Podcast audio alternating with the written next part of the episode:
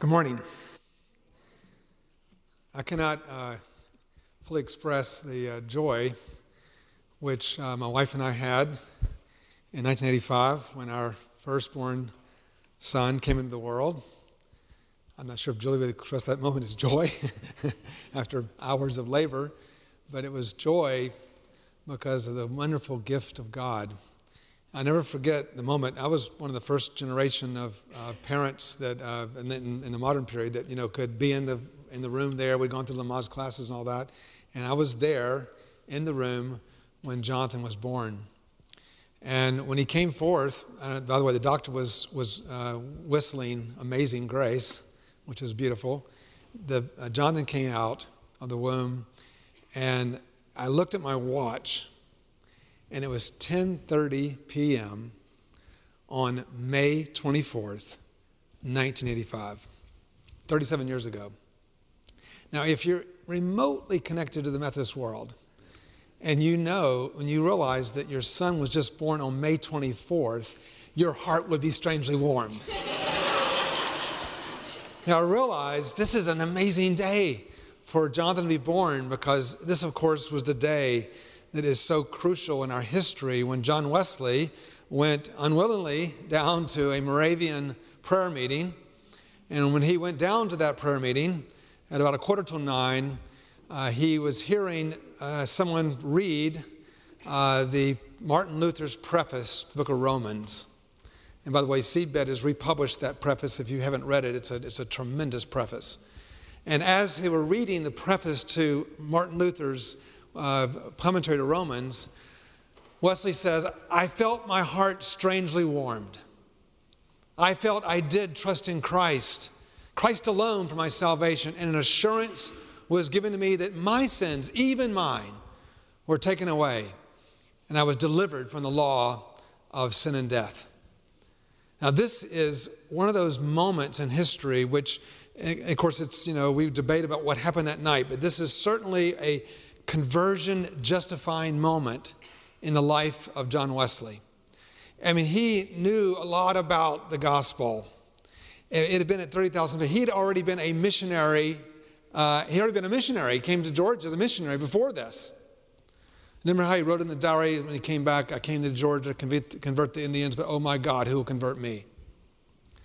And on that night, May 24th, that something happened within his heart that opened him up to a new dimension, which we call justification. And of course, Martin Luther himself was talking about his own experience, what's called the Tower Experience, in the Black Cloister of Wittenberg, in this Augustine monastery, where Martin Luther was studying that passage, Romans 1:17. For in the gospel a righteousness is revealed, a righteousness that is by faith from first to last.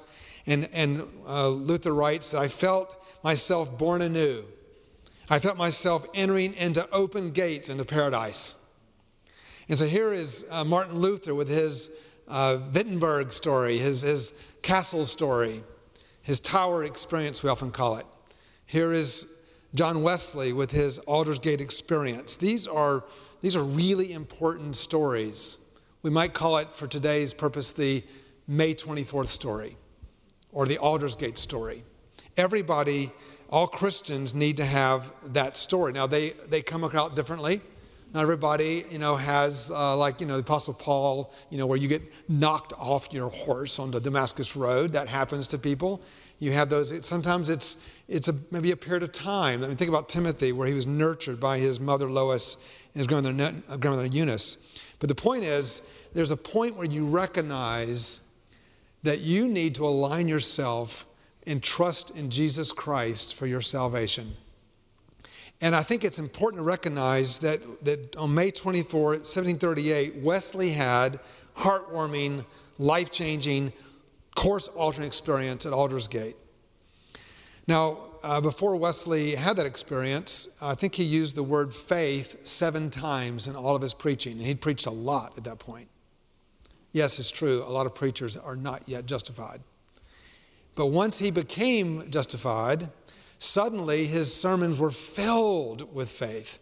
Sermons about faith and what it meant to put your faith in Christ and trust Christ. And so, everyone, I think, you know, some stories are logically prior to other stories, and I'm actually here today to tell you about another story. But it's important to have that story in your life, in your journey.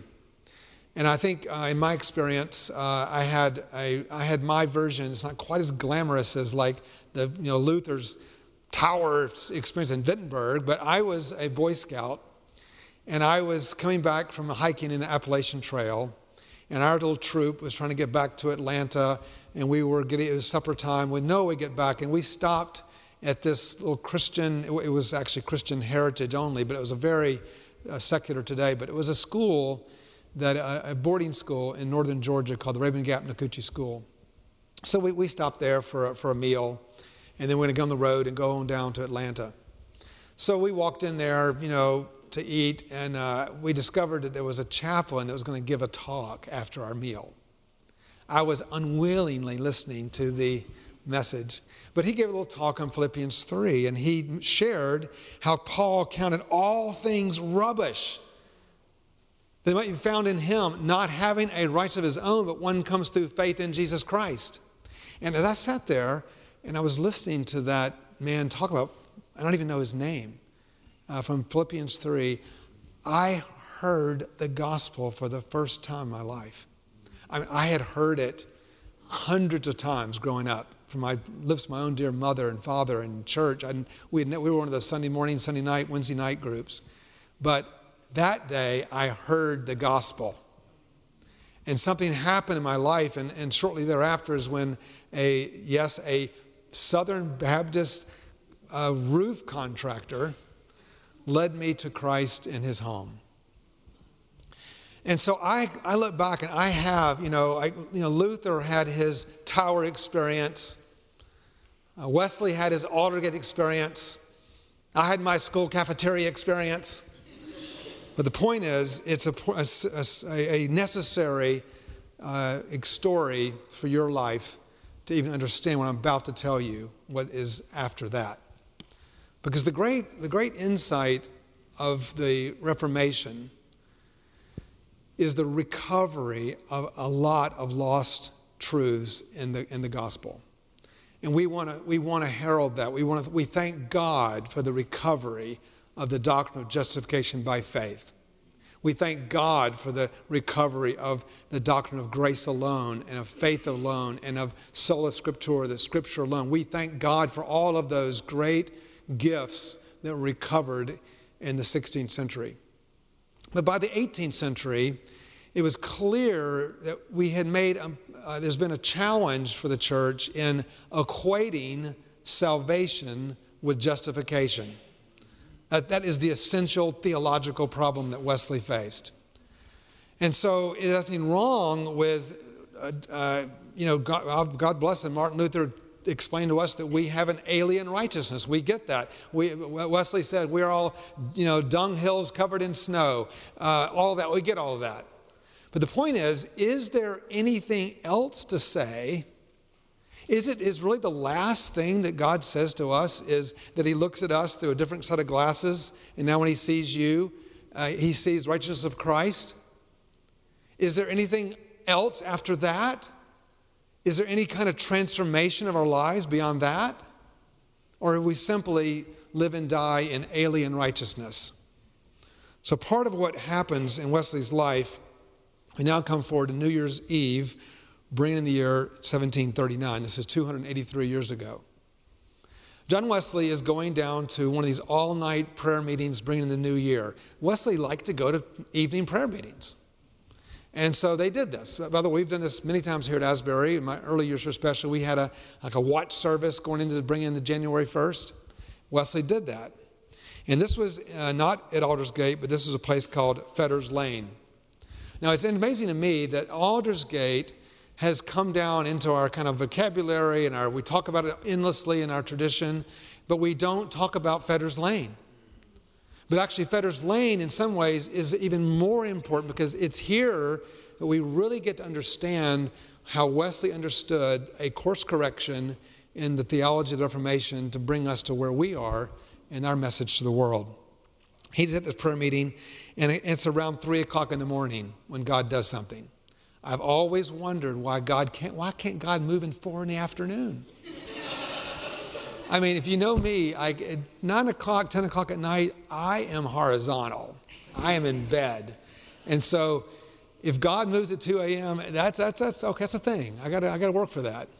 So they're praying into the night, and it's at 3 o'clock in the morning that the, uh, the Holy Spirit shakes this, this place in Fetters Lane. I'll let you hear Wesley's own words. He's on Monday morning, January 1st, 1739. Mr. Hall, my brother Charles were present in Fetters Lane, about 60 of our brethren. At about three in the morning, we were constantly uh, continuing instant in prayer, and the power of God came mightily upon us, inasmuch as they cried out with exceeding joy, and they, many fell down to the ground. And as we recovered a little from that awe and amazement at the presence of, this, of His Majesty, we broke out with one voice We praise Thee, O God, we acknowledge Thee to be the Lord. It's amazing that they, after all this, they came out with the Te Deum, the, with liturgy. How many times do you get baptized in the Holy Spirit and you come out with liturgy? I love it. Wow, that's just a little note there. The point is that Wesley got filled with the Holy Spirit, and his life was redirected and changed in a new, deeper way.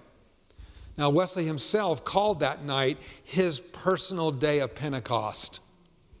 You see, we, justification orients us to Jesus Christ, but part of our message is that salvation is Trinitarian. God wants to orient us through the whole triune God. The Holy Spirit is here to do things in our lives. This is the doctrine we call this of entire sanctification. Now, sanctification is a work of the Spirit in our lives that does something to purify us and make us holy. That's what our text about today, bringing holiness to completion or perfection in the fear of God. Now, this is one of the most misunderstood doctrines by people who don't know what we're talking about. It's, it's, it's misunderstood, I think, mostly because we understand sin, especially in the Western world, mostly as a forensic problem. And so it's a legal thing. That's where justification comes from. So we think about sin in legal terms. So, because of that, we think, okay, therefore, sanctification must mean that we have no more sin in our lives. That is not, that is not what we mean by entire sanctification. Because sin actually has two dimensions. I think all of you know this. One is the, the legal side. Sin is lawlessness, the scripture teaches us. But also, sin is a broken relationship. There is a relational break with us and the triune God. We are out of fellowship. So, one way of looking at sin is not merely uh, laws that we disobey of God, etc., but you should actually see sin as all the places in your life where at that point you elect the absence of God. So when we go over here and we do this and we do that, apart from God's holiness, we are at that point electing the absence of God. We are electing, we are breaking a relationship with God at that point. Now, this is really important because you can be justified on a deserted island, but you can't be sanctified there. Because sanctification is also relational, it's transformative not only with you and the Lord, the triune God, but also in all of our relationships. It affects us as a community, it affects us as a nation, as a world. And so, this is the insight of the holiness movement that alien righteousness can become native righteousness. Imputed righteousness must become actualized righteousness. Declared righteousness must be embodied righteousness. God actually has a plan to transform your life. So, so here's Luther pictures us as fleeing uh, damnation, fleeing eternal damnation and all of that, and fleeing to the cross as condemned sinners. Absolutely, we, we get that. But once you come to the cross, we might say we keep on running. The Holy Spirit pours on. Now we're leave, fleeing the cross out into the world as transformed people. Now, what happens is your heart, I mean, you're justified by faith, you're also sanctified by faith, but what he's saying is God has a second blessing to, for you that is the work of the triune God. So, just as we invite Christ into our life, we must also invite the Holy Spirit to come in and redirect our hearts. Now, you should view it like this Even if, even if you're justified and you have trusted Christ for your salvation, for your justification, we all understand the dynamic where you still have this pull in your life towards sin. We all get that. There, there's that, that, that, I call this the gravity. There's a gravity pulling you back into sins of your old life. That's an experience that many people can talk, talk about. So, what happens is when the Holy Spirit comes, the gravity changes. And now, rather than having your heart directed toward, you know, your pull toward sins, you are now being, your gravity is now toward holy love. That's the Wesleyan message. That God is doing something that redirects our heart. So, for, for many discipleship stuff out there, sanctification really has become what I would call sin management. You know, where we manage people's sins and we go through process to confess sins and we fall into them again, we confess them again. That is not God's plan for you. God's plan is actually to do something in your heart which redirects your heart. Now, it doesn't mean that you never sin again, but what it does mean is this is mean that sin is no longer, you know, uh, sin becomes your mortal enemy, not your secret lover. That is the change I'm talking about. Where now your affections have been changed and your heart is made alive toward the things of God. It doesn't mean we don't sin, don't have issues, but it's our, it's our enemy.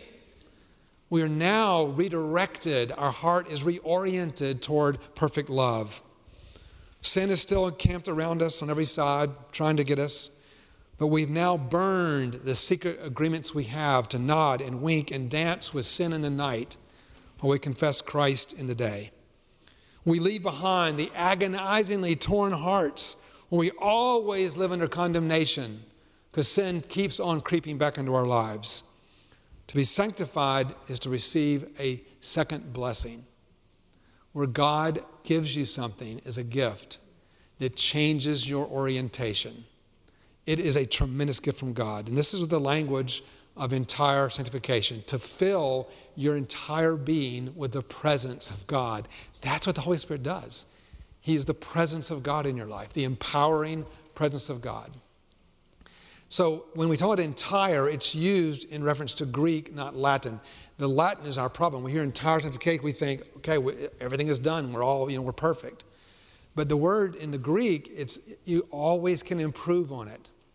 H.C. Morrison once said, There's never a state of grace that cannot be improved upon. And J.C. McPheeters, our second president, uh, was once, whenever people saw someone in the hall down here and said, How are you doing? His response was, I'm improving. Now that's a great response. I'm improving. Wesley understood that holiness is not simply a negative term. It is not simply about eradicating sin in your life. If you were to eradicate every sin in your life, you would only be halfway there. Because this is also about when His holiness comes into your life, your life is transformed and you now are bearing fruits right? Love, joy, peace, patience, kindness, goodness, gentleness, faithfulness, self control. That's what he's talking about in Galatians. It's about God transforming us, and those fruits actually become embodied in our lives. It's not simply about avoiding sin, it's about growing fruit in our lives. This is what Wesley means by the self forgetful heart and a life engulfed by love. So I believe there are many of you uh, here today that, of course, you have, you have had a May 24th story, but you've not had a Fetters Lane story. Now, in my experience, I, I had my, you know, school cafeteria experience. I had, my, my, my life was, I was justified. I was forgiven. When, when God saw me, he saw the righteousness of Christ because of the shed blood of Jesus. But fast forward a few years, in 1977, I was in college. Uh, I'd been elected president of my class in college. I was you know, going in my career, things I wanted to do. And, but I'd had this experience with Christ, but I was, you know, agonizingly torn. I was, had all the issues and challenges in my life. And I had never thought about this. I didn't even know about this. I grew up United Methodist. We never talked about it. you know, it's amazing. I never heard this growing up. And so someone said to me, uh, Do you want to be completely filled with the presence of Christ? Do you want to be like, completely His? I said, Yeah, I do. I do. I want that. And they, they laid hands on me in a college dorm, Young Harris College, and prayed for me to receive the Spirit. And my, my life was, I, I felt to this day, an orientation of my heart has been changed. I mean, I obviously do crazy things. I'm the president. I constantly do crazy things. But the point is, I have had a reorientation by God to this day, where my life is now, the gravity of my life is now toward perfect love, toward, toward God's holiness in my life. That's what I long for. That's what I want. That's what I'm praying for. That's what, that's my, my whole energy, my life is to, to serve Him. This is the great gift that God has for each of us. So I believe, and I want to just, um, I have this as an illustration because people say, well, you know, I've been prayed to receive the Holy Spirit. Let me tell you, I want the Holy Spirit more and more and more in my life. And so when I, in 1977, I was filled with the Holy Spirit, and Jessica's going to verify this. This glass is going to be completely full. Okay, this is the Holy Spirit. This is me. And the Lord filled me with the Holy Spirit. There it goes. I am filled. Jessica, we full here? Okay, I'm certified by the chaplain of Asbury Seminary to be filled with the Holy Spirit. But this was my life. You can see this glass is full of all kinds of stuff. Because God, I, these are all these rock terms, all the places I'd elected the absence of God. And I had those. So the Holy Spirit starts working my life, and next thing I know, no more. Thanks be to God. Next thing you know, no more. Thanks be to God. Well, see, look at this water. I need more Holy Spirit. Give me more Holy Spirit. I get filled again. You know, the book of uh, John and, and Luke, uh, and John and Acts, uh, Peter is filled with the Holy Spirit four times. I, I want at least four times.